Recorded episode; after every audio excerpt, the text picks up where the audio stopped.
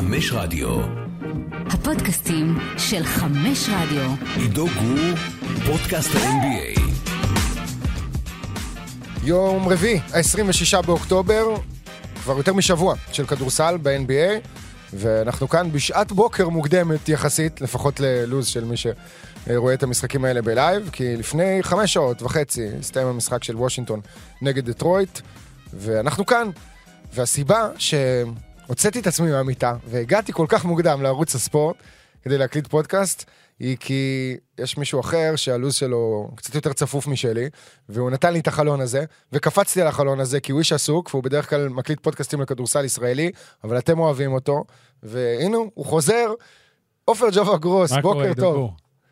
קודם כל זה פודקאסט ראשון של ה-NBA מאז שהתחיל העונה. כן. לדעתי לא הקלטת לפני. נכון. אז זה דבר ראשון. דבר שני, אני מבקש לך לשים את האמת כמו שצריך. אני נתתי לך 2 חלונות. אתה בחרת בזה. מה היה החלון השני? יום חמישי? יום חמישי אחרי הרדיו. אוקיי. זאת אומרת, אחרי 4. אבל בחמישי אני לא עובד. אוקיי. היום אני עובד, יש לי מהדורה ב7. אני איתך. אני רק אומר שאני נתתי לך 2 חלונות, כי אני יודע שאתה משדר בין שלישי לרביעי. אני לא מתלונן בפניך, אוקיי? אנשים מסוימים צריכים לדעת את המקום שלהם בחיים. האיש שגרד אותי מהמיטה בבוקר, בסדר? זה לא נשמע חיובי. לא, אתה מסתכל על זה בצורה לא נכונה. אוקיי. רק אתה יכול לגרד אותי, זאת אומרת, אני גירדתי את עצמי. זה אתה האיש היחיד שיכול לגרד אותי מהמיטה. ואתה לא נתת את האנלוגיה הנוספת שסיפרתי פה עליה לאנשים, שאני כמו הפילגש הבלתי, הלא נחשקת. זאת אומרת, פעם בחודש יש לך זמן, יש לך איזה חלון, אתה אומר לי, תבואי לפה למלון הזה בשעה הזאת, אם את רוצה להיות איתי לשעתיים, אוקיי? ואני מנצל את זה, כי למרות שאני פילגש נחשקת, לא נחשקת, אתה גם סוג של שוגר דדי, סתם, לא באמת, איך אתה שוגר דדי? מחלק לי שידורים. כן, זה מתפזר. טוב, יאללה, בוא נתחיל לדבר NBA, וכמובן שנצא לדרך עם וושינגטון, שעולה אתמול למאזן 3-1, מנצחת את דטרויט 120-99, בבית, עם המשחק הכי טוב של דני עד עכשיו, 6 נקודות בעונה הזאת, של 9, 7 כדורים חוזרים, 2 חסימות, ששתיהן חסימות מהדהדות כאלה, אתה יודע, גם על הרוקי ג'יידן אייבי, וגם על הבחירה הראשונה בדראפט של השנה שעברה, קייד קנינגהאם, חסימות בצבע. ג'ורדן אייבי, לא? ג'יידן. ג'יידן. רייש מיותרת. כן. אבל, ג'ובה, אני מסתכל על המשחק הזה, ושנייה נדבר על וושינגטון, קודם כל אנחנו נתרכז בדני, 8 דקות ראשונות, עד שהוא ירד בחילוף הראשון, נגע בכדור 3 פעמים. הפעם הראשונה הייתה כשהוא חטף אותו, וישר אחרי זה מסר אסיסט. הפעם השנייה הייתה כשהוא הוריד ריבאון, והפעם השלישית הייתה איזו מסירה קטנה שהוא קיבל, וישר החזיר את הכדור. עכשיו, זה קצת בעייתי. נכון שאנחנו בתחילת עונה, והוא לא עשה הכנה ראויה, או בכלל הכנה מבחינת לשחק עם הקבוצה, אבל זה מלמד אותנו שוב על הכדורסל של וושינגטון, לא על השחקנים בוושינגטון, אני מתחיל להפנות את החצים, לא שיש חצים כרגע, להפנות לאף אחד, כן. אל תפנה חצים, כי בגדול, אני מסכים איתך. אני חושב שמה שאנחנו רואים מדני בארבעת המשחקים האלה, זה מה שאנחנו הולכים לראות כל העונה. גם אם הוא ישתפר, והוא יתקדם, זה מה יש. זאת אומרת, שמעתי גם כמה רעיונות סוף משחק, וקראתי איזה רעיון עם ווס אנסל ג'וניור לפני תחילת העונה, ואני ממש מבין, וזה מאוד הגיוני, למה הוא שם את דני בחמישייה. זה מאזן לו את החמישייה, עם שחקנים שיש להם תפקיד מאוד מוגדר, 3 מהם המטרה שלהם ליצור נקודות, כמובן ברדלי ביל ראשון, קוזמה עם היתרונות שלו ופורזינגיס, מונטה מוריס הוא זה סליחה שאני משנמך אותו, אבל זה שעובר את החצי ונותן להם את הכדור, ודני הוא זה שיכול א' לעשות הכל, ב' ברמת מעמדו ואולי יכולתו, הוא יעמוד בפינה והוא יכול לעשות נקודות גם אם התרגילים לא ילכו אליו, וכמובן שהוא אומר הכי טוב מבין כל 5. עכשיו האתגר אולי של דני יהיה, לא אולי, האתגר שלו יהיה קודם כל להגיע א' למצב שהוא מסיים משחקים, מה שלא כל כך קורה עד עכשיו, מספיק, לשחקן 5. זאת אומרת, ברמת העיקרון, אם אתה שם אילויים כמו ג'ינובילי, בהרבה מקרים החמישייה שמתחילה את המשחק, היא החמישייה כמעט הכי טובה בקבוצה. כן, אבל יש נסיבות מקלות, אתה יודע, כשאתה מסתכל על המשחקים העונה, כמובן שבמשחק הראשון הוא נפצע, במשחק השני זה היה, הוא שיחק דווקא יחסית לא מעט דקות, והיה בסדר נגד שיקגו, עשה 10 ריבאונדים, הוא סגר את המשחק. לא, נגד קליבלנד או שיקגו, אחד מהם הוא לא סגר את המשחק. לא, נגד קליבלנד הוא לא סגר את המשחק. נגד שיקגו הוא סגר את המשחק, הוא הוריד גם את הריבאונד על הבאזר, שם אחרי ההחטאה של דמר דה רוזן, שהייתה יכולה לתת לבולז ניצחון. נגד בקליבלנד, הוא הסתבך בבעיית עבירות. נכון. וברבע הרביעי הוא כבר יצא מהסיפור, ואז בערכה גם מן הסתם הוא נשאר לספסל. יש הסבר להכל, זה לא משהו... אתמול גם היה מספר הדקות הגבוה ביותר שלו, עד עכשיו בארבעת המשחקים. נכון, זה יהיה, אני חושב, האתגר הראשון שלו. להגיע למצב שהוא בדקות האחרונות מסיים משחקים, לא משנה מי הארבעה לצידו. אבל, כמו שזה נראה, שאיך שוושינגטון משחקת, איך שההיררכיה של הבנויה, והשחקנים שיש לצד דני אבדיה, אני חושש כרגע, אני כמוך, אני בא באמת חושש, רק זה לא עניין של להפנות, so what she sees, what she get. זה יהיה דני אבדיה עונה, אלא אם הוא יצליח לקחת יותר בנגיעות שהוא כן נוגע בכדור, ולייצר יותר זריקות ומשם יותר נקודות, ואז לפעמים הדברים, יש להם איזה קצב, גם אם הכדורסן מכוון שאתה עומד בנקודה מסוימת, אתה גם יוצר אמון עם השחקנים, והכדורים מגיעים אליך יותר. בין אם זה פעם אחת, אתה יודע, אתה זוכר, בתחילת דרכו דיברנו על הלחתוך בזמן, היום הוא עושה את זה יפה, כמובן לקלוע. משהו נראה לי קצת יותר, זאת אומרת, אתה מרגיש, אתה רואה את זה על דני, שהוא לא עשה פריסיזן. אתה ממש רואה שהוא לא הילוך אחורה, והוא חלוד. חלוד, כן, בדיוק, קצת יותר כבד, קצת יותר חלוד מהאחרים, לא כי הוא בא כבד לעונה כמו ג'ואל אמביד, או מישהו, אחד הפודקאסט, לדעתי, קווין, לא, השותף שלו, קריס ורנון. כן, אמר על ארג'ה ברט שהוא נראה שהוא בא כאילו אכל טוב בקיץ. אז הוא לא נראה ככה, אבל אתה רואה שהוא חלוץ צעד אחד מאחורה, ואני חושב שזה מה שאנחנו נראה ממנו העונה. באיך שוושינגטון משחקת. הבעיה אבל בסיפור הזה, קודם כל ניגע כמובן בהתקפה, יש גם הרבה על מה לדבר בהגנה, האמת שיש הרבה יותר על מה לדבר בהגנה, בהתקפה כמו שאמרנו, הוא לא מספיק נוגע בכדור, לא מוסרים לו. עכשיו, הבעיה שלי בסיפור הזה זה לא שהוא לא לוקח זריקות. זה שהוא ממש תקוע בפינה, אתה מדבר על חיתוכים בתרגילים של וושינגטון, ואתה מבין את זה כשאתה רואה אותו, התקפה אחרי התקפה, נשאר שם תקוע בפינה, התרגיל כנראה זה מי ששם בפינה, מחכה בפינה, לא משנה מה, נכון. ובצד השני, חדירה, פיק אנד רול, וואטאבר, ואם השחקן של דני יגיע לעזרה, אז אולי יש סיכוי, ואיכשהו השחקנים לא באים לעזרה ממנו, אגב, במשחקים האלה מתחילת העונה, חוץ מ... אתה יודע, הוא קלה איזה 2 שלשות בניצחון ההוא על שיקגו, גם 3 קלאץ', 4 דקות לסיום, אבל אין לו את האפשרות לחתוך. אנחנו מסתכלים על המשחקים פה ואומרים, תעשה תנועה, תחתוך, תקבל את הכדור. הוא נצמד לכללים שהמאמן מכתיב. והבעיה היא בסגנון כדורסל. כי אני רוצה לראות קבוצה, בטח קבוצה כזאת, וזה מה שמדהים אותי בה, סלח לי על המילה הבאה, הטמטום שאני רואה ב-NBA, ואנחנו מיד נגיע לזה בלייקרס, אתה יודע שאני לא משתמש במילים כאלה, אבל לפעמים אתה שואל את עצמך, אתה יודע, בכדורסל, נכון, זה לא משחק הכי פשוט בעולם, כמו שאוהבים לעשות אותו, אבל הוא גם לא משחק כזה מורכב, יש לו אלמנטים מאוד בסיסיים, בשביל לגרום לקבוצה לצמוח, ולשחקנים להרגיש טוב אחד עם השני, וחלק מזה זה להזיז את הכדור, גם עם תרגיל מתחיל בזה שיש איזושהי תנועה שהיא לא רלוונטית לאקשן הסופי, אבל יש איזה כמה אנדופים וכמה שחקנים מרגישים את הכדור, אז זה מכניס אותם לעניינים, מאשר לעמוד בפינה כל הזמן ולחכות לקבל זריקה פנויה ל3 במקרה הטוב, ואתה רואה את התסכול, ואתה רואה את המעט הזדמנויות שבהן הכדור נמצא בידיים שלו, אז הוא לוקח את השלושת סטפ בכזאת, וטוב שהוא עושה את זה, ואתה רואה את החדירה הזאת בסל השני שלו, בסוף המחצית הראשונה שם, שאומר לעצמו, יאללה, די, אני לוקח את הכדור עכשיו לתוך הצבע, הוא יכול לעשות את זה, הוא יודע לעשות את זה, הסקול הכי גדול זה שזה תפקיד שאני מבין ב-NBA, אוקיי? גם אם אני לא מסכים איתו ספציפית, ואני חושב שקבוצה צריכה לשחק כדורסל יותר שמח, אבל יש שחקנים מסוימים, קח לדוגמה את פי-ג'יי טאקר. פי-ג'יי טאקר זה מה שהוא עושה, וטוב לו עם זה. זו פוזיציה אחרת, אין מה להשוות. אבל הם משחקים פחות או יותר על אותו תפקיד. לא, הדבר הכי שמשותף להם זה שהם עומדים בפינה, אין שום דבר. פי-ג'יי טאקר א' לא יכול לעשות הרבה יותר מזה. זה מה שאני אומר, אוקיי? אבל... רגע, אתה בדיוק מוכיח את הפואנטה שלי. שיש שחקנים מסוימים, כשזה שחקן מהסוג הזה, אוקיי, לגיטימי, בסדר, זה התפקיד שלו. אבל דני הוא כל כך מוכשר התקפית, הוא יותר מוכשר התקפית.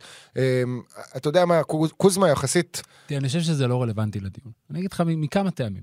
אחד, זה משחק ההתקפה של וושינגטון. הוא בנוי על שחקנים אחרים. דני הוא האופציה החמישית. אולי הרביעית לפני מונטה מוריס, אם באמת שחקנים באים ועוזרים. אבל זה המיקום שלו כרגע במשחק ההתקפה של וושינגטון. יכול להיות שזה מתסכל אותו, אבל זה מה יש. זה דבר אחד. דבר שני, אני לא אומר שהוא צריך לחתוך או משהו, אבל גם שיש מיקום שאתה צריך לעמוד בו, עדיין יש סיטואציות תוך כדי משחק. שוב, אנחנו, כל הפרק הזה, כל הדברים שאנחנו נדבר עליהם, לא משנה באיזה נושא, ברור, זה מרווח קטן של דוגמאות, עברו 3 או 4 משחקים, תלוי בקבוצה, יש את התזוזות שאתה יכול לזוז. עכשיו, בגדול, המשחק של וושינגטון עובד. כרגע, אני קורא לאיך שהם משחקים, לאט אבל בטוח. הם מקום 23, זאת אומרת, בטופ 10, הבוטום, של הקטגוריית הקצב, של פייס, והם משחקים נקרא לזה בעדינות. הם מקום חמישי בליגה באחוזים מהשדה. הם מקום שלישי בליגה באחוזים לשלוש. הם קולים סך הכל 107.7 שזה. נשמע הרבה, אבל זה מקום 23 בליגה. הגנתית, ששם בסוף תקום וטיפול העונה של וושינגטון. הם מקום שני בליגה באחוז היריבות לשתיים, פחות מ-46 אחוזים. הם מקום שלישי בליגה באחוזים יריבות מהשדה, מעט מעל 41. הם סופגים 108 נקודות שזה טופ 10. מקום שמיני.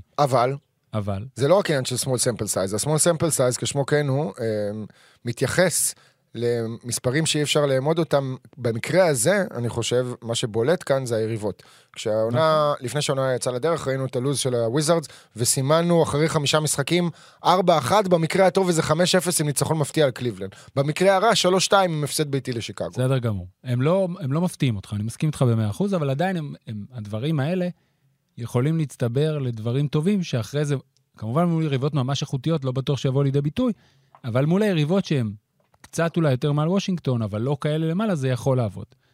וכרגע זה עובד. עכשיו, הנתון מכל הנתונים, אתה יודע שאתה מסתכל בוושינגטון, תראה, בסוף זה גם בהקשר של דני, ובפרט בהקשר של וושינגטון, הכל יחזור לברדלי ביל. עכשיו, אני לא חושב שברדלי ביל יחזור להיות השחקן שקולע 30 נקודות בממוצע, כמו שהיה לו ב-21 וב-22. ב-19 ו-20. לא, עונת 2020, כן. כן. הוא עכשיו עומד על 23 נקודות בממוצע, זה היה הממוצע שלו בעונה שעברה, וכרגע, בדגש הוא כנראה בוושינגטון על כרגע, אם הוא ימשיך לקלוע 70% ל-2, זה אומר שמשחק ההתקפה שוושינגטון עובד. 70% ל-2 לגארד. לא, קבלת החלטות שלו פנטסטית מתחילת העונה. כן, והוא גם קולע. עכשיו, אבל שוב, עוד יריבות. אוקיי, אין בעיה. 70% ל-2, זה לא משנה מי יריבה. לא, גם הסלים שלו, אתמול ראית שני end ones, וג'אמפ שוט עם יד בפרצוף. הסל שגם סגר את המשחק מול שיקגו, גם היה בחצי חלק, לא כזה יפה, אבל עדיין הלך איתו עד הסוף. כל עוד זה יעבוד, והוא ימשיך להיות סקורר יעיל, זה לא ישתנה. ההתקפה תהיה בנויה סביב ברדלי ביל, סביב היכולת של קייל קוזמה לייצר מהמהירות שלו במשחק מעבר, במשחק פתוח, פעמים מול השומרים הפחות, היותר כבדים והפחות איטיים ממנו, יותר איטיים ממנו, במשחק עומד, וכל עוד הוא יהיה אני חושב, בכלל, אם עכשיו אנחנו נצא צעד אחורה, ונסתכל על העתיד של, שוב, זה רחוק, ולא בא לי להיכנס לזה, כי יגיע הדיון הזה כבר לקראת סוף העונה, העמדה שדני יכול לפרוח בה ככוכב, היא פאור פורד, לא סמול פורד. אבל עכשיו זה המקום היחיד שיש, ואנסלד עושה בשכל. הוא גם מרוויח את הצ'ימורה שעולה כסופר סקורר מהספסל, הוא גם מרוויח את דני שעושה דברים שהוא צריך, בכל קבוצה מנצחת, ואנחנו לא יודעים אם וושינגטון תהיה קבוצה מנצחת, סביר להניח שלא אפילו, אבל בכל קבוצה מנצחת יש את השחקן הזה. דני בעצמו הגדיר את זה, שזה אחרי המשחק מול שיקגו, אולי זה אחרי המשחק מול אינדיאנה, שהוא הגלוגה בחמישייה, וזה התפקיד שיש לו. ואיתו הוא צריך לעבוד.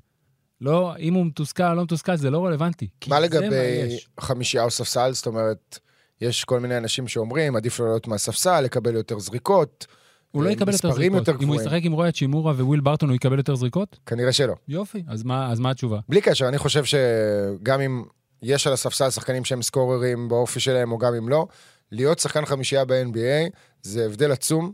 בין להיות שחקן ספסל, גם אם אתה קולע פחות נקודות, אתה מייצר מעמד מסוים, שחקני חמישייה, כמה שנים בליגה, בדרך כלל חוצים את ה10 עונות, בהנחה שהם נשארים בריאים, ומשחקים בחמישייה, אז אתה יודע, צריך לזכור גם שאנחנו לפני עונה ארוכה, כמו שאמרת, רואים שדני לא עשה באמת חנה כמו שצריך, והוא רק עכשיו מתחיל להיכנס לעניינים, ויש עוד דברים שיקרו במהלך השנה הזאת, כמובן שנאחל לכולם בריאות, אבל אנחנו יודעים שלפעמים שחקנים פספסים, פה שבוע שם ברדלי ביל, תמיד נפצע במהלך עונה. אתמול הוא נפצע, תוך כדי המשחק, וזה גם מה שנתן לדני קצת צ'אנס להתבלט, כי בשמונה הדקות הראשונות שלו, שעליהן דיברתי, ברדלי ביל עדיין היה במשחק, ואז 2 דקות לסוף הרבע הוא יצא, ולא הבנו מה קורה עד איזה 4 דקות לסיום הרבע השני, שהוא כבר לא חזר, אתה אומר, אוקיי, יש פה איזה משהו, מתיחות בגב, חזר לקראת סוף הרבע השלישי, נראה כאילו שום דבר לא השתנה. אני אומר, קייל קוזמה, ואולי זה החוסר מזל של דני בהקשר הזה, מאז שקוז הצטרף לקבוצה, הוא לא מפספס משחקים בכלל, זאת אומרת, הייתה לו את סוף העונה הקודמת, שזה כבר פחות היה רלוונטי, אבל אין לדני באמת את ההזדמנות לבלוט בצורה יוצאת דופן, וזאת ליגה שבה לפחות אחת לשבוע, אחת לשבועיים, יש איזה שחקן שמקבל הזדמנות בחמישייה, במקום שחקן אחר, שמקבל מנוחה, או שעם פציעה קלה ודברים כאלה, ומשתמש בהזדמנות הזאת, עיין ערך טרי מרפי אתמול, בניו אורלינס, שפתח בחמישייה, במקום לא יודע אם זיון או אינגרם, שניהם היו בחוץ, כנראה במקום אינגרם, ואני לא זוכר את ה... לא הסתכלתי על השורה הסטטיסטית, הוא לא החטיא. כשאני הלכתי לישון, הוא היה ל-25 נקודות, 8 מ-8 מהשדה. וכשאני הלכתי לישון, המשחק נגמר. הוא לא החטיא, נו. אז הוא לא החטיא, והוא גם שיחק מצוין, ויש 1,001 דוגמאות על שחקנים כאלה, ודני לא מקבל את ההזדמנות הזאת. מה שכן, אפשר לקחת באופן מאוד מעודד וחיובי, אני חושב, וגם להשליך על זה, על המקום של דני בהתקפה, ועל זה שהוא מחכה בפינה. שמע, אני לא זוכר בליגה הזאת הרבה שחקנים, אם בכלל, ששומרים את הכוכב של הקבוצה, היריבה, באופן מובהק, לא משנה באיזה עמדה הוא משחק. אז נכון שעוד לא ראינו משחק נגד פילדלפיה, ואנחנו מניחים שדני לא ישמור את ג'ואל אמביד בסיטואציה הזאת, אבל יכול להיות שהוא ישמור את ג'יימס ארדן. אתה מבין? והוא מתחיל על טייריס הליברטון ודונוון מיטשל, שהם גארדים, והוא עובר על דמאר דרוזן, שהוא סמול פורוורד. לפני הכל, בשביל זה הוא הולך חמישייה. הוא עושה את זה מצוין, גם אתמול מול קייד קנינגהם, אז נכון, היה איזה 2-3 סלים שקייד קנינגהם קלה עליו, אבל גם היו 4 מהלכים שהסתיימו בכלום, כולל הבלוק הזה. החושים והאינסטינקטים שלו בהגנה, הם בטח לעונה סדירה, ולשחקנים שמשחקים בעצימות כזאת, הם פנטסטיים, וזה מה שאמור לסדר לו גם את ה-28-30 דקות במשחק, ולהביא אותו לסגור משחקים. בסופו של דבר, יחד עם זאת, אני רוצה לשאול אותך, מה המחיר של זה בצד ההתקפי? יכול להיות שחלק מה... סט אופנסים שדני עומד שם בפינה ולא עושה את החיתוך, אז נכון שנגיד... לא, הוא לא חייב לעשות את החיתוך. הוא לא חייב, אבל נגיד אתמול היה איזה קטע ששימי התעצבן עליו שהוא לא חתך, ואני רואה את המשחק מהבית, אני אומר לעצמי, אוקיי, אין פה, אין מקום, ג'יילן דורן עומד שם ממש באמצע של הצבע, אין לו מה לעשות חיתוך עכשיו, אבל יכול להיות שהוא קצת עייף לפעמים בגלל שהוא משקיע כל כך הרבה בהגנה. מה, יכול להיות, זה עוד מוקדם. בסך הכל, אם אתה בא לפינה ואתה עומד סטטי, יש לך יותר זמן לארגן את זה, ואתה צריך להיות מוכן לקליעה. כרגע אנחנו רואים, אני אולי חוזר מה שאמרתי, מה התפקיד שמייעדים לדני בוושינגטון? האתגר הראשון שלו בעיניי, אחד, הקשה יותר, להמשיך להיות שומר כזה טוב. כי נגיד מול דונוון מיטשל, מתוך 4 המשחקים היה לו הכי קשה.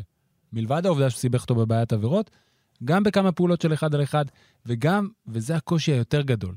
היה איזו התקפה שמיטשל קלט השלשה, והייתה איזו רוטציה, ודני עמד בין לבין. עכשיו, הוא לא טעה, מישהו אחר טעה, אבל אז הוא היה צריך לקבל החלטה. האם הוא נשאר עם מיטשל, שהוא היה יותר קרוב אליו, והיה השחקן שהוא שומר עליו, או שהוא הולך לשחקן ששקע לכיוון הפינה, של השחקן של טעה. וברגע האחרון הוא החליט ללכת לזה, הכדור הלך למיטשל, הוא חזר, הוא קיבל שלשה. בסדר, סטטיסטית זה יירשם לו. אבל זה הדברים שהוא ימשיך לשפר, וכל עוד זה יהיה שם, זה יהיה האתגר הראשון שלו, להישאר כזה. ברגע שהוא ישמור על זה, להיות בסופי משחקים על המגרש. אני מאמין שאם הקבוצה תמשיך לנצח, הוא יקבל קצת יותר אופציות, אבל לא הרבה יותר. מה שאנחנו רואים עכשיו, זה התבנית לאיך תראה העונה של וושינגטון בכלל, ודני אבדיה בפרט. עכשיו, כמו שלמדנו בוושינגטון, אתה זוכר את הפתיחה הנהדרת של העונה שעברה. פתיחה השנייה הכי טובה בהיסטוריה של המועדון. נכון. דברים יכולים להשתבש. ויכולה להגיע הנקודה הזאת, שיבינו שאין סיכוי, לא בטוח שהיא תגיע, אבל היא יכולה, ואז אתה יודע, דברים משתנים. דני, יש את החוזה מובטח, הוא צריך להמשיך. החוזה עד לסוף העונה הבאה. נכון. ואז נראה מה יהיה. כן, והוא צריך להמשיך בקו הזה. בסופו של דבר, תראה, אני לא יודע אם נגיע בסוף לדווין וסל שרציתי לדבר עליו, אבל הוא דוגמה בדיוק הפוכה. שחקן שהיה לו תפקיד מאוד ספציפי. אתה יודע מה, בוא נדבר עכשיו על דווין וסל, כי זה מתחבר לסיפור של דני, וזה 2 שחקנים שנבחרו באותו דראפט, בהבדל של 3 מקומות, בשני מקומות, סליחה. וסל 11 ודני 9, ואתה ראית את דווין וסל בעונה הראשונה שלו בסן אנטוניו, קבוצה שלא בטנקין, אבל גם לא קבוצה מריבה יותר מדי, דמר דה רוזן הודעה בעונה האחרונה שלו שם, והייתה על הגבול של הפליין, נכון? כן, שאתה. לא ראית אותו משחק כמעט, בעונה הראשונה שלו, ואז בעונה השנייה שלו, שחקן ספסל, זאת אומרת, אתה רואה את ההדרגה, בתהליך פיתוח של שחקן, בקבוצה שיודעת איך לעשות את זה, שהיא אחת הטובות ב-NBA בזה, כבר 20 ומשהו שנים. תכף אני אפתח את סוגריים, על כל העניין של גרג פופוביץ' בתוך סן אנטוניו, אבל דווין וסל, ככה, עלה בעונה שעברה, עונה שעברה קלה 12.3 נקודות, השנה 19.8. הוא זורק 3 זריקות יותר ל-3, האחוזים שלו עלו מ-36.1 אחוזים, 39.4. השיפור העצום, הוא עלה מפחות מ2 אסיסטים, ל4.5 אסיסטים בממוצע. והוא משחק 5 דקות יותר. ואז מעבר לזה שאתה רואה את זה בעיניים, אתה גם הולך ומחפש מספרים שמתאים. עכשיו, בעונה שעברה, 10% מהמהלכים, הוא סיים רק 10% מהמהלכים שלו בפיק אנד רול. בסדר? ביעילות של 0.82 נקודות בממוצע לפוזישן. השנה, כמעט 20% מהמהלכים שלו הם כאלה. זאת אומרת, הוא הכפיל את כמות המהלכים שהוא מקבל את ההחלטה בסוף הפיק אנד רול. היעילות שלו גם עלתה ל-1.07, זה מעולה. כלומר, הוא עשה מעבר שלם מעבר למעמד שלו בקבוצה, מעבר לדקות שלו, משחקן שרק הוא catch and shoot, 3&D, שככה הוא יצא ממכללת פלורידה יחד עם פלורידה סטייט. כן. יחד עם פטריק וויליאמס באותו דראפט, לשחקן שהסתכלתי עליו ואמרתי, זו קפיצה שמזכירה לי ברמת השיפור את ברנדון אינגרם. בשנה הראשונה שהוא עבר לניו אורלינס וזיון היה פצוע, והוא התחיל לעשות את הדברים האלה. זה לא אותו אורך, זה לא בדיוק אותו שחקן, אבל זה הדברים, ואתה רואה, ואתה יודע שזה הדברים שמשפרים שחקן, ואי אפשר להתעלם מזה. לא משנה מה דני יעשה בהמשך הקריירה שלו ועכשיו, וושינגטון היא לא מערכת שמפתחת שחקנים, סן אנטוניו כן. עכשיו אולי זה קשור לעובדה שוושינגטון כביכול מנסה להתחרות יותר. אבל בסוף זה מערכת. לא, אני לא חושב שזה קשור לזה שהיא מנסה להתחרות, אתה מסתכל... אתה עושה להם הנחה. כן, וושינגטון, דיברנו על זה, מאז 1978 הקבוצה הזאת לקחה אליפות, ב-79 עוד הגיעה לגמר, כשבקיץ לפני העונה הזאת הייתה פה, והפסידה למכבי תל אביב במשחק אימון. מאז אנחנו סופרים כבר 43 שנים, זאת העונה 43, וושינגטון לא הגיעה פעם אחת לגמר המזרח, אין אף קבוצה אחרת שלא הגיעה למעמד הזה, במזרח. מול בוסטון זה היה חצי גמר מזרח ב-2017? כן, זה היה חצי גמר מזרח, זה הכי רחוק שהם הגיעו, ואף שחקן שם לא התפתח. באמת, אף שחקן שם, אתה מסתכל על כל בחירות הדראפט שלהם, מינוס ג'ון וול וברדלי ביל, בחירה ראשונה ושלישית, שזה קצת... דווקא הרבה שחקנים שלהם התפתחו במקום אחר. לגמרי, התפתחו במקום אחר, ושחקנים שהיא בחרה באזורים האלה, בבחירות של דני, אז אנחנו יודעים את זה, זאת סיטואציה בעייתית, ולא כיפית, אבל לאוהד הישראלי, שרוצה לראות את האבדיה, וזה גם מתסכל בעיקר בגלל שאתה אומר לעצמך, אוקיי, אולי אחרי אליפות אירופה,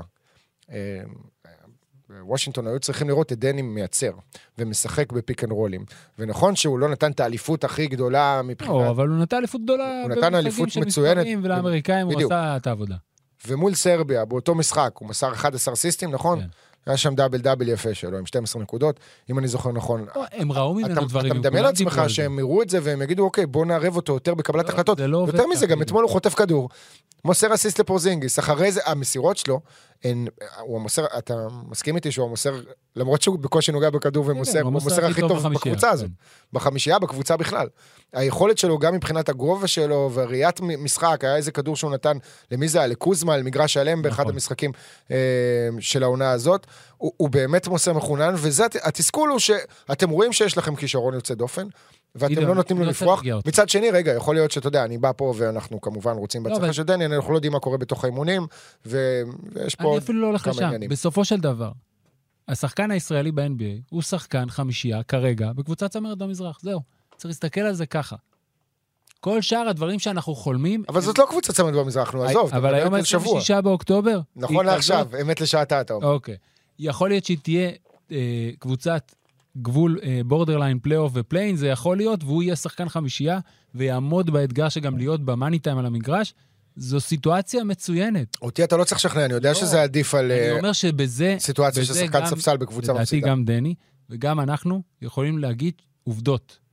האם אנחנו חושבים ומקווים שדני ימצא את הפוטנציאל? סבבה, הוא עוד לא עשה את זה. יכול להיות שזה יקרה, ויכול להיות שלא. ולכן כרגע הוא צריך לנצל את הסיטואציה הזאת לטובתו, ולשמור על הדברים האלה.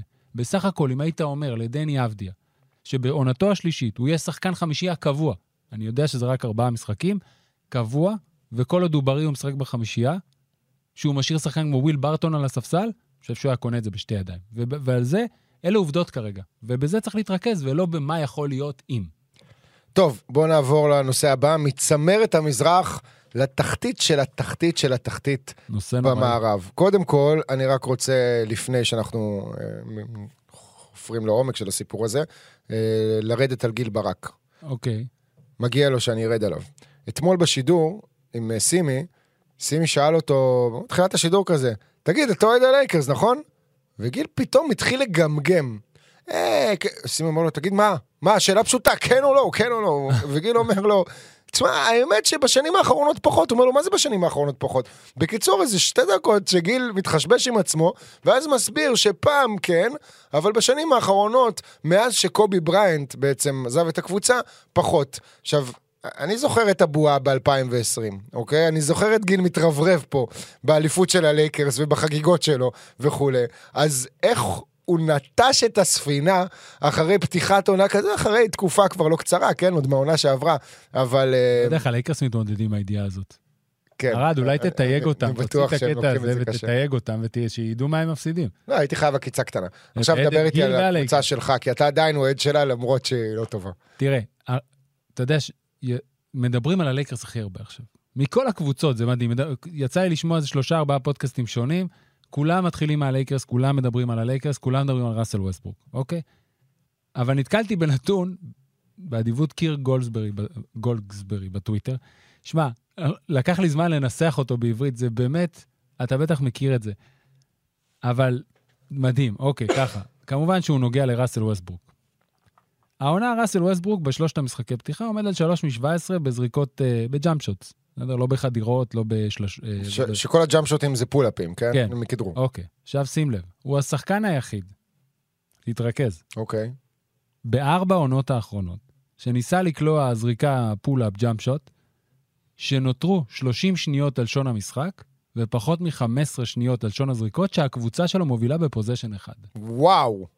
וואו. אתה מבין את זה? עכשיו, זה נוגע לאותה התקפה מול פורטלנד, 30 שניות לסיום, 18 שניות על שון הזריקות, כולם בתחרות הווידאו עם המסך החצוי, שרואים את הזריקה של ווסטברוק, ובחצי השני רואים את התגובה של דייביס ולברון. וכנראה שבסוף, עכשיו ללייקרס יש עוד בעיות, ואפשר לדבר עליהן. אבל ווסטברוק הוא בעיה גדולה. הוא לא ישחק במשחק הקרוב, כן, כנראה. הלילה, כן. כן. בהנחה שאתם שומעים את זה היום, כן, רביעי בבוקר. מול דנבר, נכון? כן. כן. עכשיו, שמע, א', זה היה ברור. עכשיו, אני שומע שהרבה מתייחסים להערכת החוזה של רוב פלינקה, ואיך הוא קיבל הערכת חוזה שזו הקבוצה א' שהוא בנה, ודבר שני, שהאהבה של ווסטברוק מלבד שער הסגל. רוב פלינקה צריך להתייעץ עם ניקולה ווצ'ביץ'. כן. ווצ'ביץ' אני אומר, ווצ'יץ', כן. אז קודם כל, ברמת הווסטברוק, את ההחלטה צריך לשים כמובן גם על לברון ג'יימס. לא יעזור, הרי שמענו בפודקאסט של דרמונד גרין שדמר דה רוזן סיפר שהוא נפגש עם לברון, או שהייתה הצעה של הלייקרס, אחד מהם. לא, לברון אירח בבית שלו את ברדלי ביל, כן. למחרת הוא אירח בבית שלו את דמר דה רוזן, אני לא יודע את מי עוד הוא אירח, אבל אלה שני השמות שאני יודע. הם לא רצו והם רצו את ווסטברוק, זאת אומרת דייביס וזה, הם עשו שיחה ואמרו אנחנו... רוזן עד עכשיו אומר שהוא לא מבין איך הוא לא בלייקרס. עכשיו אני לא מבין את זה. לא מבין, עכשיו לברון מבין בכדורסל, לא מדובר על סופרסטאר עם אגו שלא מבין את המשחק. איך הוא הסתכל ואמר, אנחנו. אוקיי? עכשיו, הדבר היחידי שיכול לבוא זה שהוא אמר, אוקיי, אנטוני דייביס יחזור להיות מה שהוא היה ב-2020. אנטוני דייביס כנראה לא יחזור לעולם להיות מה שהוא היה ב-2020, וכבר במרחק של שנתיים מהבועה, אתה יכול להגיד, אנחנו בדיוק הרי היינו שנתיים מהאליפות עכשיו באוקטובר, אתה יכול להגיד בוודאות, שהעונה הזאת היא היוצאת מן הכלל, שלא מעידה על הכלל, על כל הקריירה של אנטוני דייביס. בסוף אנטוני דייביס היה אמור להגיע למצב שהוא הסופרסטאר המרכזי ולברון לצידו. והוא לא עשה את זה. הוא היה אמור להבטיח את העתיד של הלייקרס. האחוזים שלו בזריקות מבחוץ, שזה אמור היה להיות יתרון, הם מהמזעזעים שהיו בתולדות הענף. קודם כל, כל האחוזים של הלייקרס כן, מחוץ לקשת. נכון. מקום אחרון בליגה, עם קצת מעל 21%. 21.2, זה מספר יפה, 212, קל לזכור אותו. תכלס. התקפה הכי חלשה בליגה, מבחינת יעילות. מקום אחרון. זה פשוט לא נורמלי. מצד שני, אתה מסתכל על המאזן של הלייקרס, 0-3, אבל מקום שני בליגה מבחינת יעילות הגנתית. כן. אז יש פה כל מיני סתירות, אבל... לא, אין פה סתירה. תראה, הם גם שחקו נגד קבוצות לא קלות, שזה גולדן סטייט וקליפרס. פורטלנד זה קבוצה שאמורים לנצח. אמורים לנצח, אבל פורטלנד התחילה את העונה הזאת בסערה, ודברים מתחברים. היית מופתע אם הם היו מנצחים? לא. לא, הם היו אמורים לנצח את המשחק הזה, נגיד נגד דנבר, סיכויים הם נגדם, ואני מניח שבגלל זה גם מושיבים את ראסל ווסטברוק. אני בכל מה שקשור לראסל ווסטברוק רוצה לתקוף את זה מזווית אחרת. בבקשה. אני חושב שצריך התערבות של מטפלים, פסיכולוגים, פסיכיאטרים, תבחר אתה. זה כבר מעבר לכדורסל ג'ובה, וזה מתחבר לזריקה הזאת שהוא לקח. הוא בניתוק מוחלט ממה שקורה. גם ניתוק כדורסל, וגם ניתוק של שיח ונרטיב, אם הוא מתראיין אחרי משחק, שבו מסיים עם 0-11 מהשדה, נכון שהוא חטף 5 כדורים, אבל עדיין, לעמוד מול המיקרופון ששואלים אותך, איך אתה מנתח את המשחק שלך, והוא אומר, שיחקתי משחק סולידי, אז או שהוא שקרן, לא יודע. אל תלך לשם. לא, מה זה? אני לא חושב שהוא שקרן, אוקיי? אני לא חושב שהוא בא עכשיו לעבוד על כולנו בעיניים.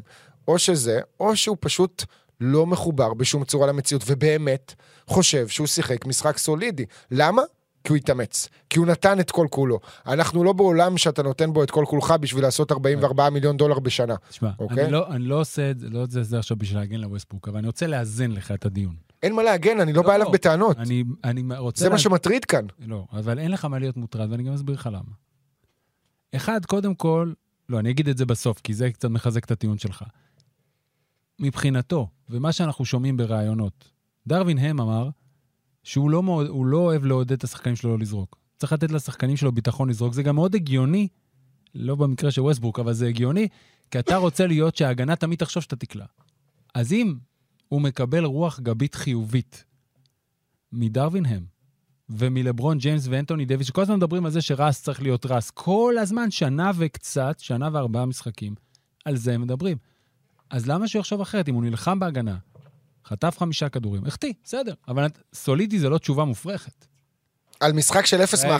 זה דבר אחד. זו תשובה מופרכת, שובה. מופרכת, בסדר, אבל זה לא ניתוק ולא שקר, זה פשוט משחק גרוע, אבל הוא לא אף שחקן בסדר הגודל. לא אמרתי שהוא אמר שהוא היה שחקן מצטיין בלילה ב-NBA, כן? מבחינתו.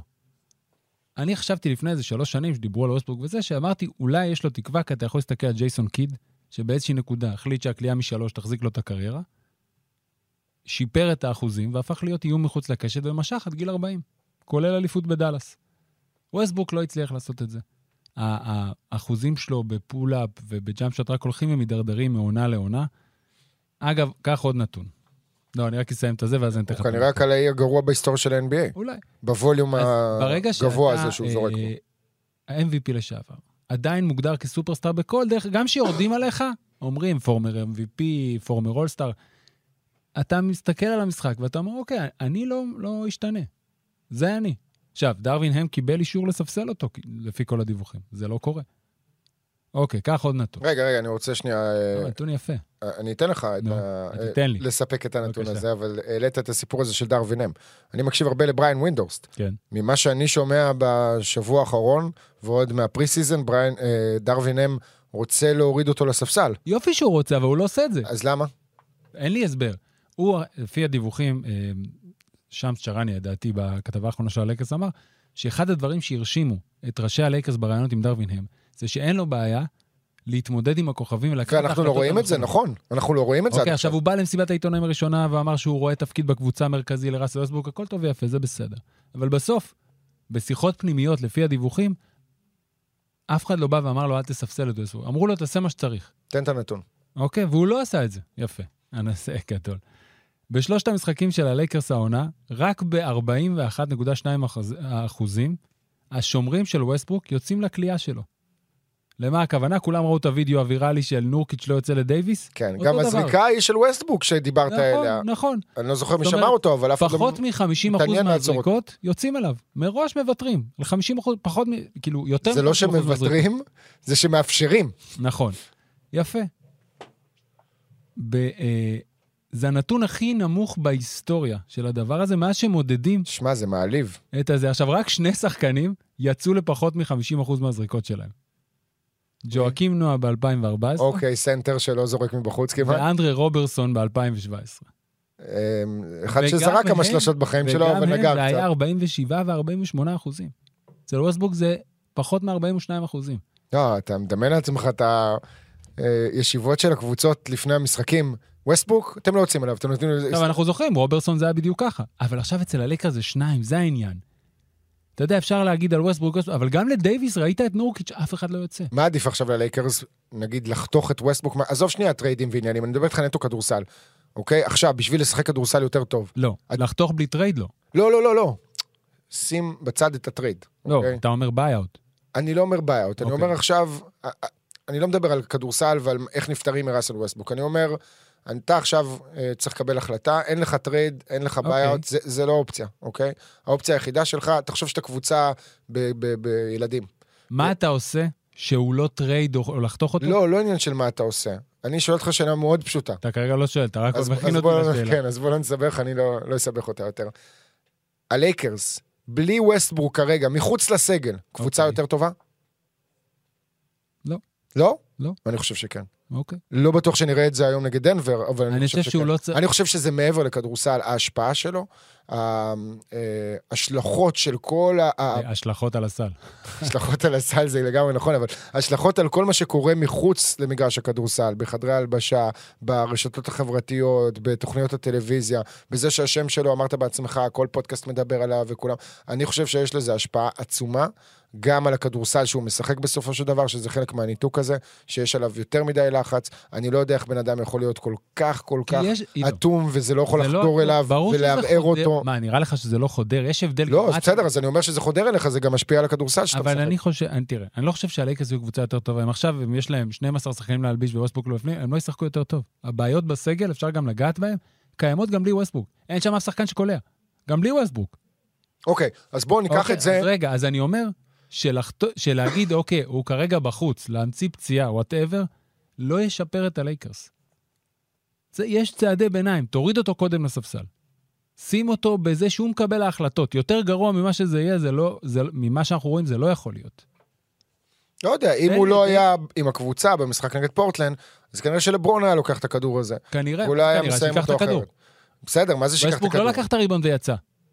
הוא קיבל מסירה. הוא צריך לדעת אבל שיש לידו שחקן. אבל הוא לא יודע, הוא לא מצליח. הוא שחקן גדול והוא לא מצליח. אז אם הוא לא מצליח, למה מעריכים את החוזה של רוב פלינקה? ועכשיו אני רוצה לדבר איתך על העניין הזה. כי קודם כשהשתמשתי במילה טמטום, התייחסתי בעיקר ללוס אנג'לס לייקרס. הלייקרס לקחו אליפות ב-2020, לא עשו יותר מדי שינויים עונה לאחר מכן, סיימו מקום שביעי, הודחו בסיבוב הראשון על ידי פיניקס, נכנסו כנראה לפאניקה, הרגישו שדברים חייבים להשתנות ומהר כדי שיחזרו לכיוון הזה של הטופ של המערב, ואז עשו את הטרייד הזה. עכשיו, בזמן אמת, אתה יודע, אנחנו פה שראינו את ווסטברוק כל העונה לפני כן בוושינגטון. עידו, הטרייד על ווסטברוק זה לא רק פלינקה, זה גם לברון, לא יעזור. אוקיי, בסדר, זה גם לברון וזה גם ג'יני באס וזה גם פיל ג'קסון ותוסיף את כל מי שמקבל שם החלטות. זה פלינקה ולברון, שני אלה. סבבה, עשו את הטרייד הזה, אני מתקדם איתך. יפי. עונה קטסטרופה בשנה שעברה, כשרסל ווסטברוק, אם אני לא טועה, משחק 78 מתוך 82 משחקים. משקיען. לא עושים אפילו פליין. ובקיץ הזה, עולם שלם. נכון. כל אוהד כדורסל מצוי בין 11 עד גיל 70, שרואה את המשחק הזה לפחות כמה חודשים מהחיים שלו, מבין שבלייקרס אין שחקנים שקולים זריקות מחוץ לקשת, וזה חשוב, היום זה חשוב, בטח שאין לך אף אחד כזה, ובטח אם הקבוצה שלך היא לא איזה קבוצה אתלטית, הגנתית, מפחידה, צעירה או משהו כזה. ועזוב את זה ש... פספסו את הטרייד של ווסטברוק, תרפד הרי טרייד אחר, שהיה אמור לסדר ללוס אנג'לס את בדי הילד, ואני לא זוכר מי עוד היה שם. הטרייד המקורי היה על בדי הילד. כן, לא, היה על בדי, מה זה היה? בדי הילד מסקרמנטו, לא מאינדיאנה. כן, כן, כן, בדי הילד מסקרמנטו, ועוד שחקן מסקרמנטו. כן, אבל לא משהו. לא, אבל לדעתי אפילו ראשון הולמס, שעוד היה טוב. כן, כן, אבל בדי הילד זה היה קראון ג'ול. וויתרו על זה, הלכו על הלייקרס, הלכו על וושינגטון, ונתנו 3 שחקנים, במקום לתת 2 שחקנים, נתנו את קוזמה, קוזמה לדעתי לא היה אמור להיות בעסקה, סליחה, קוזמה ומונטרז היו בעסקה עם סקרמנטו, KCP היה אמור להישאר, שזה עוד שחקן שקולע, ומתווסף לבדילד, לא עשיתם את הטרייד הזה, הלכתם לעונה קטסטרופה, שבזמן אמת, בערב פתיחת העונה שעברה, כולם התרעמו על זה שהלייקרס הלכו בכלל על המהלך של רסל ווסטברוק, למרות שהיו כמה שגם חשבו שיותר מדי, לא יותר מדי. אולפמרים וקבוצה מצוינת וקבוצה שבטוח תיקח אליפויות, אתה זוכר, אחרי המעבר הזה היו פה אנשים שחשבו שה-NBA לא תהיה פרית בעונה הקרובה. לא משנה, הלכו על זה, עונה מזעזעת, הגענו לקיץ הזה, יש אופציות על השולחן, רסל ווסטברוק לאינדיאנה, בשביל אותו בדיל ובשביל מיילס טרנר, ומה שהם צריכים לתת עבור זה, 2 בחירות סיבוב ראשון. לא עשו את זה. לא עשו שום טרייד, הייתה אפשרות גם לעשות טרייד עם יוטה, על בוגדנוביץ' ושרלוט, עכשיו יש דיבור על שרלוט, טרי רוזיר ודברים אחרים. היה 2 הבחירות דראפט וווסטברוק ליוטה, תמורת בוגדנוביץ', קונלי, רודי גיי, אני רוצה להגיד עוד ובחירת סיבוב שני ידעתי. זה אני באמת לא מבין. כל ההחלטות האלה שלא התקבלו, או כן התקבלו על ידי רוב פלינקה, סלח לי שאני אומר את זה, ואני לא שם את עצמי באיזשהו מקום, זה פשוט טמטום, וזה פשוט מדהים אותי, שכולם יודעים, אבל דווקא אנשים שמנהלים, דווקא אנשים שכביכול אמורים להיות עם ידע כדורסל הכי מקיף, בוחרים ללכת בדרך החד כיוונית שלהם, הם מצליחים לנטרל את כל רעשי הרקע, הם מצליחים לנטרל את כל הבנה שלהם בכדורסל. בוא, רופי לינקר הוא לא סתם איזה סוכן שליווה את קובי. הוא היה פאקינג כדורסלן במישיגן, כן? הוא היה חלק מהפאב פייב, מהקבוצה הזאת, עם קריס וובר ועם ג'ואן האווארד ועם... ריי ג'קסון וג'ימי קינג וג'יילן רוז. זה פשוט, אתה אומר לעצמך, למה אנשים עושים תפקידים? מלא כאן, אתה מסתכל על, לא יודע, לא רק כאן, בכלל באופן כללי, זה מאמין, מצחיק אותי, המבנים של מדינות, שבכל בחירות פתאום מביאים כל מיני אנשים להיות שרים, או נשים להיות שרות, של מקצועות ותפקידים שהם לאו דווקא מבינים בהם, או קשורים אליהם, במקום להביא אנשי מקצוע לדברים האלה. אז כאן, יש איש מקצוע, אוקיי? ויש המון אנשי מקצוע לידך, ויש את ג'יני בס, ויש את פיל, איך לעזאזל, הדבר הזה קורה בקבוצת ספורט הכי גדולה בארצות הברית, או השנייה הכי גדולה אחרי דאלאס קאובויז, בליגה הכי מקצוענית שיש, שמסתמכת כל היום על מספרים, ועל טכנולוגיה וחידושים ודברים. אבל הלייקרס אף פעם לא היו כאלה. לא היו כאלה, תמיד הסתמכו על שמות גדולים, ועל הוליווד, וככה נבנו... אבל יש לברון ודייביס, יש שמות גדולים. לא, אני אומר גם ברמת קבלת ההחלטות. זה אף פעם לא היה איזה GM צעיר כזה שצמח במחלקת האנליטיקס. אני מזכיר לך, פלינקה החליף את מג'יק ג'ונסון. כן. זה נדע שהחליף את מיץ' קופצ'ק. כן. זה תמיד חבר'ה שהוא במועדון, שחקנים. כן, זה היו קשורים. דמויות כאלה, בעלי, מקושרות, שאנשים מכירים. ככה זה עובד שם בהוליווד, ככה זה עובד בלייקרס, יש את הסדרה הרי העלילתית על הלייקרס, יש גם סדרה דוקומנטרית שיצאה במקביל לכל משפחת בס. זאת אומרת, זה לא מפתיע שאתה מנתח את זה ברמה של צעד אחורה. סדרה מרתקת. אגב, בפרקים הראשונים של הסדרה הדוקומנטרית, שנקראת לגאסי, עם שודרת באולו, יש פתאום חפיפה, אתה מרגיש שאתה רואה בדיוק את מה שראית בסדרה הלילתית של HBO, אבל מהר מאוד זה מתהפך כי... לכיוונים אחרים. זה לא רק כיוונים אחרים, שם מכסים וסוקרים ממש בצורה יותר מהירה את כל ההיסטוריה של הלייקרס, ומתקדמים גם במעלה השנים, בניגוד לסדרה הלילתית, שמתמקדת בעונה הראשונה על עונה שלמה, בעונת 79. ולכן זה לא באמת מפתיע, אבל זה נורא צורם. אתם רוצים להאריך חוזה בלייקרס, אין בעיה, תעשו מה שאתם רוצים. אבל התזמון הוא רע. זאת אומרת, הרי אחד, נתנו קרדיט לפלינקה על זה שהוא הביא, בחר בסוף בדרווין-הם. אם היו מאריכים לו את החוזה אז, זאת אומרת, בקיץ, אוקיי. אבל עכשיו, שאתה רואה איך הלייקרס נראים, ואתה מבין באיזה צרות הם. מזכיר לך שהאשימו את ווגל, כן? שווגל, זה הבעיה בווגל. כן. ווסטברוק האשים את ווגל, נכון, ברעיון עכשיו, של סוף העונה שעברה. אני לא יודע מה הם יעשו, אני לא בטוח, עם כל הטריידים שעל השולחן, שום דבר לא הופך אותם לקבוצה ממש טובה. ואני לא מצליח לפענח מה הם יעשו. הם לא יכולים להישאר בשממה הזאת. אתה צודק. לא עם לברון ג'יימס ואנתוני דוויס בקבוצה. אתה צודק, נכון. וכל הזמן ווינדוס, לא, ווש דיווח שבטנקס גיבינג יחליטו מה עושים וזה. בעיקר ג'ובה. כי שרודר חוזר. לא, עזוב את שרודר, בעיקר כי... הבחירת דראפט שלהם. כן, שייכת לניו אורלינס. שייכת לניו אורלינס, היא לא שווה כלום, ניו אורלינס יכולה לעשות החלפות עם הבחירות דראפט. אז אם הלייקרס ימשיכו להיות כל כך גרועים, ולא יעשו שום עסקה, אז הם יפסידו מכל כיוון אפשרי, ולכן בסיטואציה הזאת, עדיף להם להיות קבוצה בינונית, נכון. ולעשות טרייד על שתי בחירות סיבוב ראשון. ולא ראשונה, שנייה, שלישית. כן. כן, אתה צודק. מאשר להתרסק. אני חושב שהצעד הראשון שלהם, שהם צריכים לעשות, מעבר לעובדה שהם צריכים להוסיף עוד שחקן שיכול לקלוע, לא יודע באיזה דרך, זה לנסות עוד קודם כל את עניין ווסטברוק לספסל ולשנות את הרוטציות. אם זה לא יעבוד, אז ללכת לטרייד. אבל ככה, אני לא רואה איזה משחק הם נצחים בזמן הקרוב. טוב, זמננו קצר, נכון? אתה צריך לסיים בקרוב. אז... לא יודע, אנחנו בסדר, יש לנו עוד רבע שעה. יש לנו עוד רבע שעה? כן. טוב, נעבור מהלייקרס, מהמקום האחרון וקבוצה שעדיין לא ניצחה משחק במערב, למקום הראשון, קבוצה שעדיין לא הפסידה משחק, פורטלנד. עכשיו אנחנו תמיד בשלב הזה של העונה, קוראים דברים. האם זה יחזיק. כן, האם זה יחזיק או לא יחזיק. לילארד חזר לשחק אחרי יותר מחצי שנה בחוץ, והוא חזר בענק. יש לפורטלנד חמישייה, שאני לפני העונה לא חשבתי שזאת קבוצה שתהיה בטופ 6. אני אפילו, אתה יודע, גבולי... הורדת אותם ליגה. לא הורדתי אותם ליגה, זה אדם סילבר עושה, הוא מוריד קבוצות ליגה ואז מתלוצץ על זה. אבל עשיתי פודקאסט עם פיני ברל, מהקבדיה, ועשינו תקרה של קבוצות וטווח של מקומות שבהם היא תסיים, והלכתי על מקומות 9 עד 11, שאפילו בסיטואציה מסוימת לא יעשו פליין, אתה יודע, אם דברים יתחברו, או לא יהיו כאלה גרועים בשביל הלקרס, ואם דברים יתחברו לסקרמנטו, שגם היא עדיין לא ניצחה, ולמרות זאת אני מאמין בה. אז אני לא יודע עדיין, אני לא חושב שזאת קבוצה שתבטיח מקום בפלייאוף בין שש הראשונות. מצד שני, אתה מסתכל על מה שקורה שם עכשיו, ואתה רואה קודם כל את לילארד בריא, וזה חשוב, וגם את נורקיץ' בריא, וזה לא עניין שלנו בכך. מעבר לזה, שלושה שחקנים מאוד אתלטים.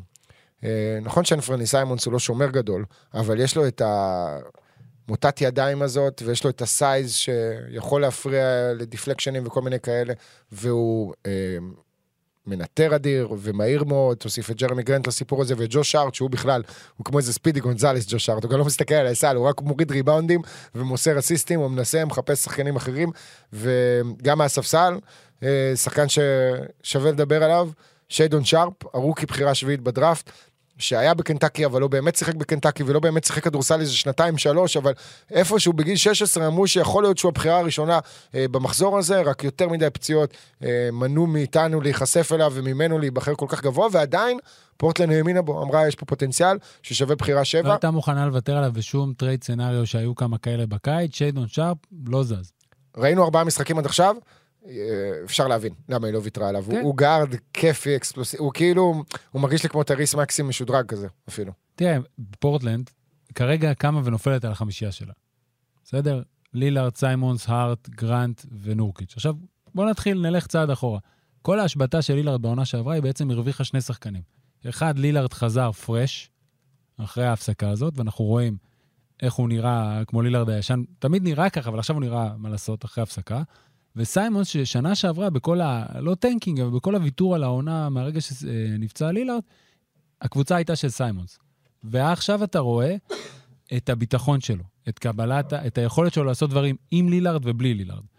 אחרי זה הגיע בקיץ. הרי כל השנים הבעיה בפורטלנד הייתה גם בשנים של ההצלחות, ההגנה. סיבה שיותר סטוטס פוטר בסופו של דבר והביאו את שון סיבילב זה כדי לשפר את משחק ההגנה. זה לא קרה.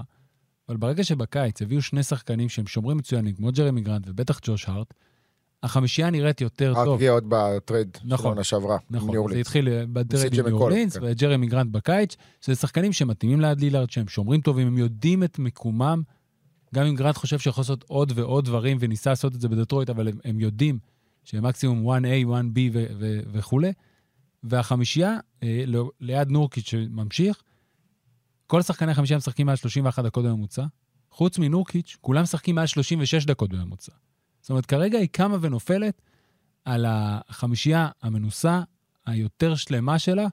עכשיו השאלה, איך הם א', יצליחו לשמור, הם כרגע בטופ 10 של האופנסיב רייטינג והדיפנסיב רייטינג, ולאורך ההיסטוריה, קבוצות ששמרו על המקום שלהם, בטופ 10 בשתי הקטגוריות האלה, הגיעו לפלייאוף. כן.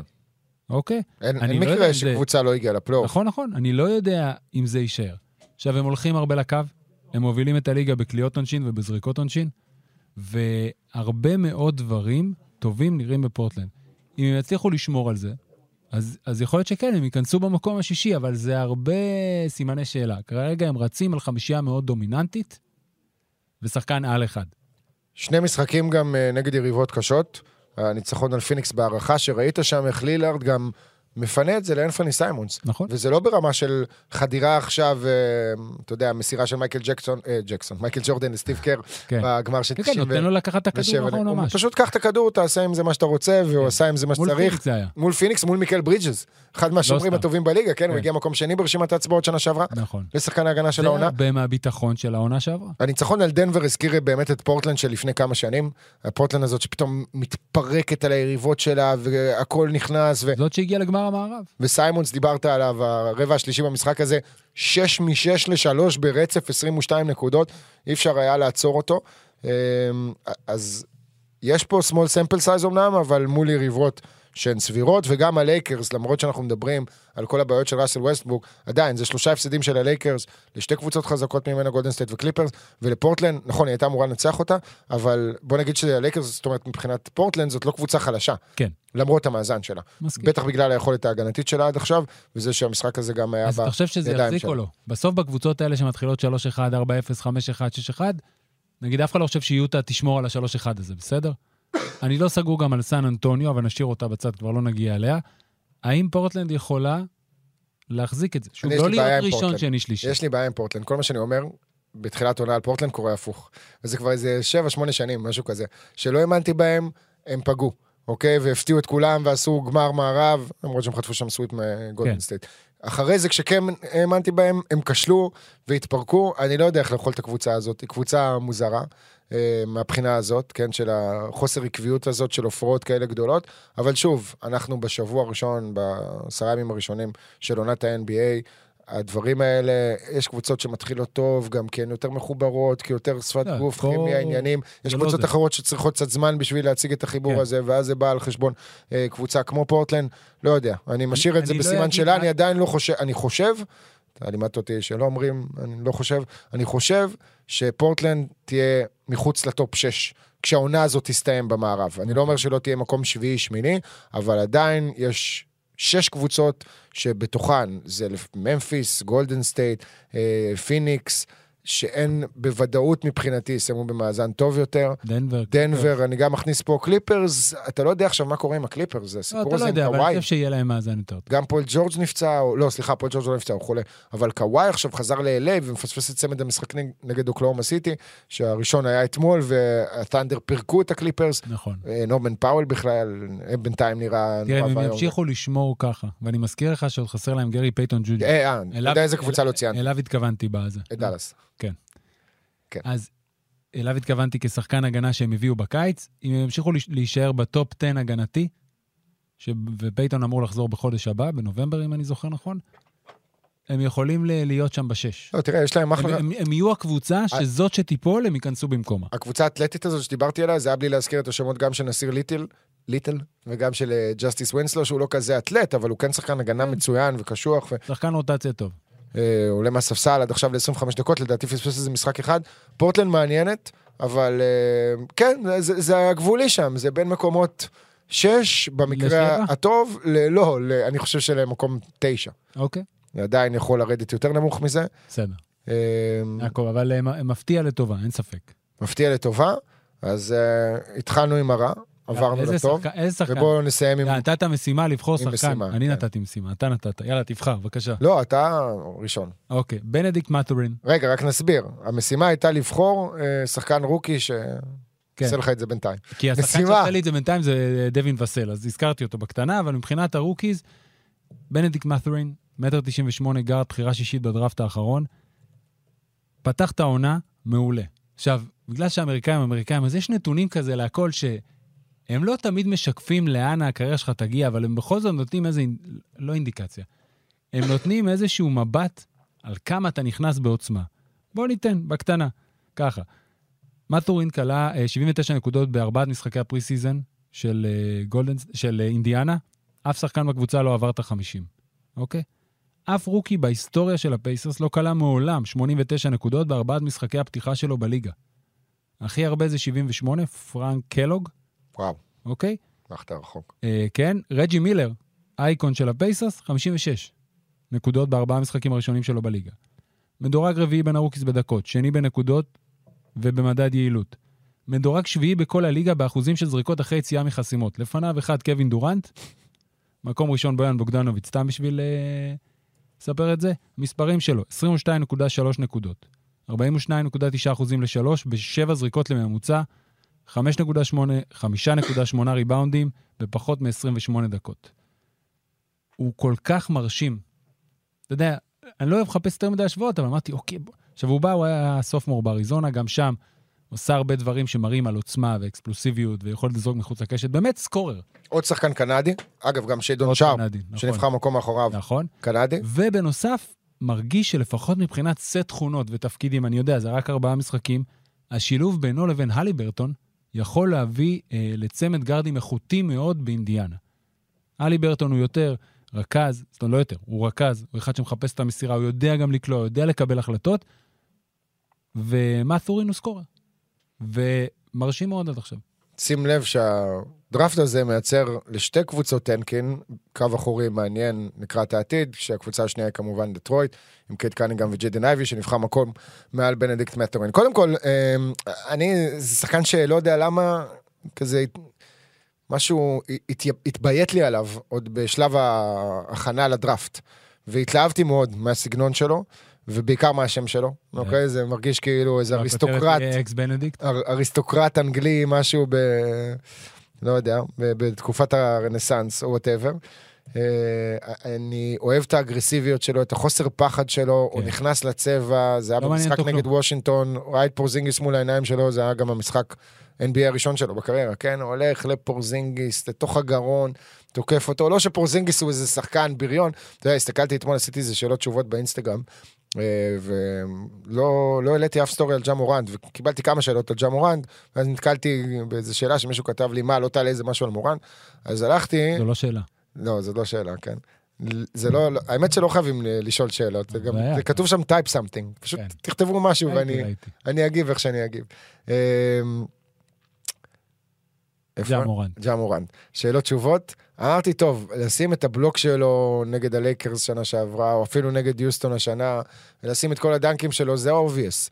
בוא נלך על הפיילים שלו, זאת אומרת, על הכמעטים, וחיפשתי את הרגעים של דנקים שלא נכנסו בסוף, או שנעצרו בעבירה, כן, שמתי קווין לב, היה שם, אבל סיקוונס, שמתי שם 3 דנקים כ-15 שניות לסטורי, למרות שלכולם כבר הגדילו, אבל פתיחת סוגריים, מסתבר שאני ב2% בעולם, באינסטגרם, שעדיין הסטורי שלהם מוגבל עד 15 שניות. אוקיי. כן, בדקתי את זה, אם איזה מישהו שעובד שם, וזה לא צפוי להשתנות לפחות עד 2023, אז זה קצת תוקע אותי מבחינת עריכות, לא משנה, בקיצור, היו שם עוד כמה מהלכים שלא הכנסתי, וכשעברתי על הסרטונים האלה, אין בן אדם, קודם כל מול רודי גובר, יש לו איזה 4-5 ניסיונות לדן, כאילו על הפרצוף של רודי, שזה, באחד מהם הוא חוטף בלוק, בעוד איזה 2 יש עבירה של רודי, מול דריימונד גרין, כמובן מול קווין לב, הניסיון המפורסם הזה, וזה הזכיר לי קצת את, עושים הרבה השוואות בין ג'יידן אייבי לג'ה מורנט, ובצדק, גם בגלל שאימא של ג'יידן אייבי הייתה עוזרת מאמן בממפיס, והשניים האלה חברים, והם התאמנו ביחד בשנים האחרונות לא מעט פעמים, אבל אני חושב שבן מטורין הוא קצת יותר מתחבר לי ברמת החוסר פחד, והאתלטיות הזאת, והדוגיות הזאת, אוקיי? דוגיות, מילה שאנחנו צריכים להכניס בעברית. אני רוצה לדבר על רוקי אחר, ולא, אני לא אדבר על פאולו בנקרו, כי זה האובייס. זה קל מדי. זה קל מדי, בנקרו עושה את מה שהוא צריך לעשות, אורלנדו עושה את מה שהיא צריכה לעשות. אבל אתה לא רוצה לדבר עליו. בתור אוהד כדורסל של קבוצת NBA, בחיים לא הייתי כל כך מאושר בפתיחה שלו. נו, יאללה. גם בנקרו טוב וגם 4 הפסדים, רק שימשיך ככה. אני רוצה לדבר על ג'בארי סמית ג'וניור, הבחירה השלישית בדראפט, בוא נגיד שבליגת הקיץ ומשחקי קדם העונה, זה לא נראה וואו, אבל עכשיו אתה מסתכל על המעבדת ניסויים ביוסטון, ואתה מבין את כל ההשוואות לקווין דורנט. המספרים מתחילים להשתפר, הוא קולע 15 נקודות בממוצע, הוא זורק הכי הרבה זריקות מחוץ לקשת ביוסטון, שזאת קבוצה ששחקנים זורקים בה ל3, יש שם את ג'לן גרין, ואת גריסון לטיוס. לא שאפשר להשוות את זה בדקות. הוא לוקח 7.8 זריקות למשחק, עד עכשיו, קולע במעל 35% ל3, והגובה שלו, אתה מבין שהוא יוסיף עליו סייז, ויוסיף עליו מסת שריר, הגובה שלו והמוטת ידיים שלו, אתה רואה את המספרים יחד עם 7 ריבאונדים, אסיסטים מודן, 2 חסימות כמעט למשחק, בוא נגיד שהשלישייה הזאת, שים בצד, מצד אחד את אולגרן, כי הוא פצוע עונה שלמה, אבל עדיין, אני חושב שהוא שחקן טוב, השלישייה הזאת הולכת להצדיק את עצמה, ג'בארי סמית כנראה שהוא לא איזשהו בסט, אחרי שהיו לו מעט אנשים שדיברו על זה, וגם כשאתה רואה את המשחק הראשון של קיגן מארי בסקרמנטו, וגם את אייבי ומטורין שהרגע הזכרנו, ואת שיידן שרפ, יש פה שביעה ראשונה, ממש ממש טובה, אפילו אם תירד יותר למטה, גם דייסון דניאלס אתמול בניו אורלינס, שניצחה את דלס בלי אינגרם ובלי הרב ג'ונס ובלי זיון וויליאמסון, 3 שחקני 5. אז דייסון דניאלס שחקן, אני חושב שגם ג'רמי סואן בסן אנטוניו, אנחנו נראה אותו הולך ומתקדם במהלך העונה. מה הבעיה? הבעיה זה הבחירה של וושינגטון. היית צריך לבחור רוקי אחד. לא, אני עכשיו רק רציתי להוביל אותנו לג'וני דייביס, שאתמול קיבל דקות ראשונות ב-NBA, 3 דקות לסיום המשחק, שכבר היה 20 ומשהו הפרש, בחירה מזעזעת אבל. יפה מאוד, עידו. צלחנו את הפודקאסט הזה. צלחת. ג'ובה, תודה רבה. יכול לחזור לישון. יש לי מהדורה בעוד כמה שעות, אז... לא, אתה יכול לישון בשקט. אני עדיין יכול לחזור לישון, כן. גם, אתה צודק. תודה שהאזנתם לנו. ביי ביי.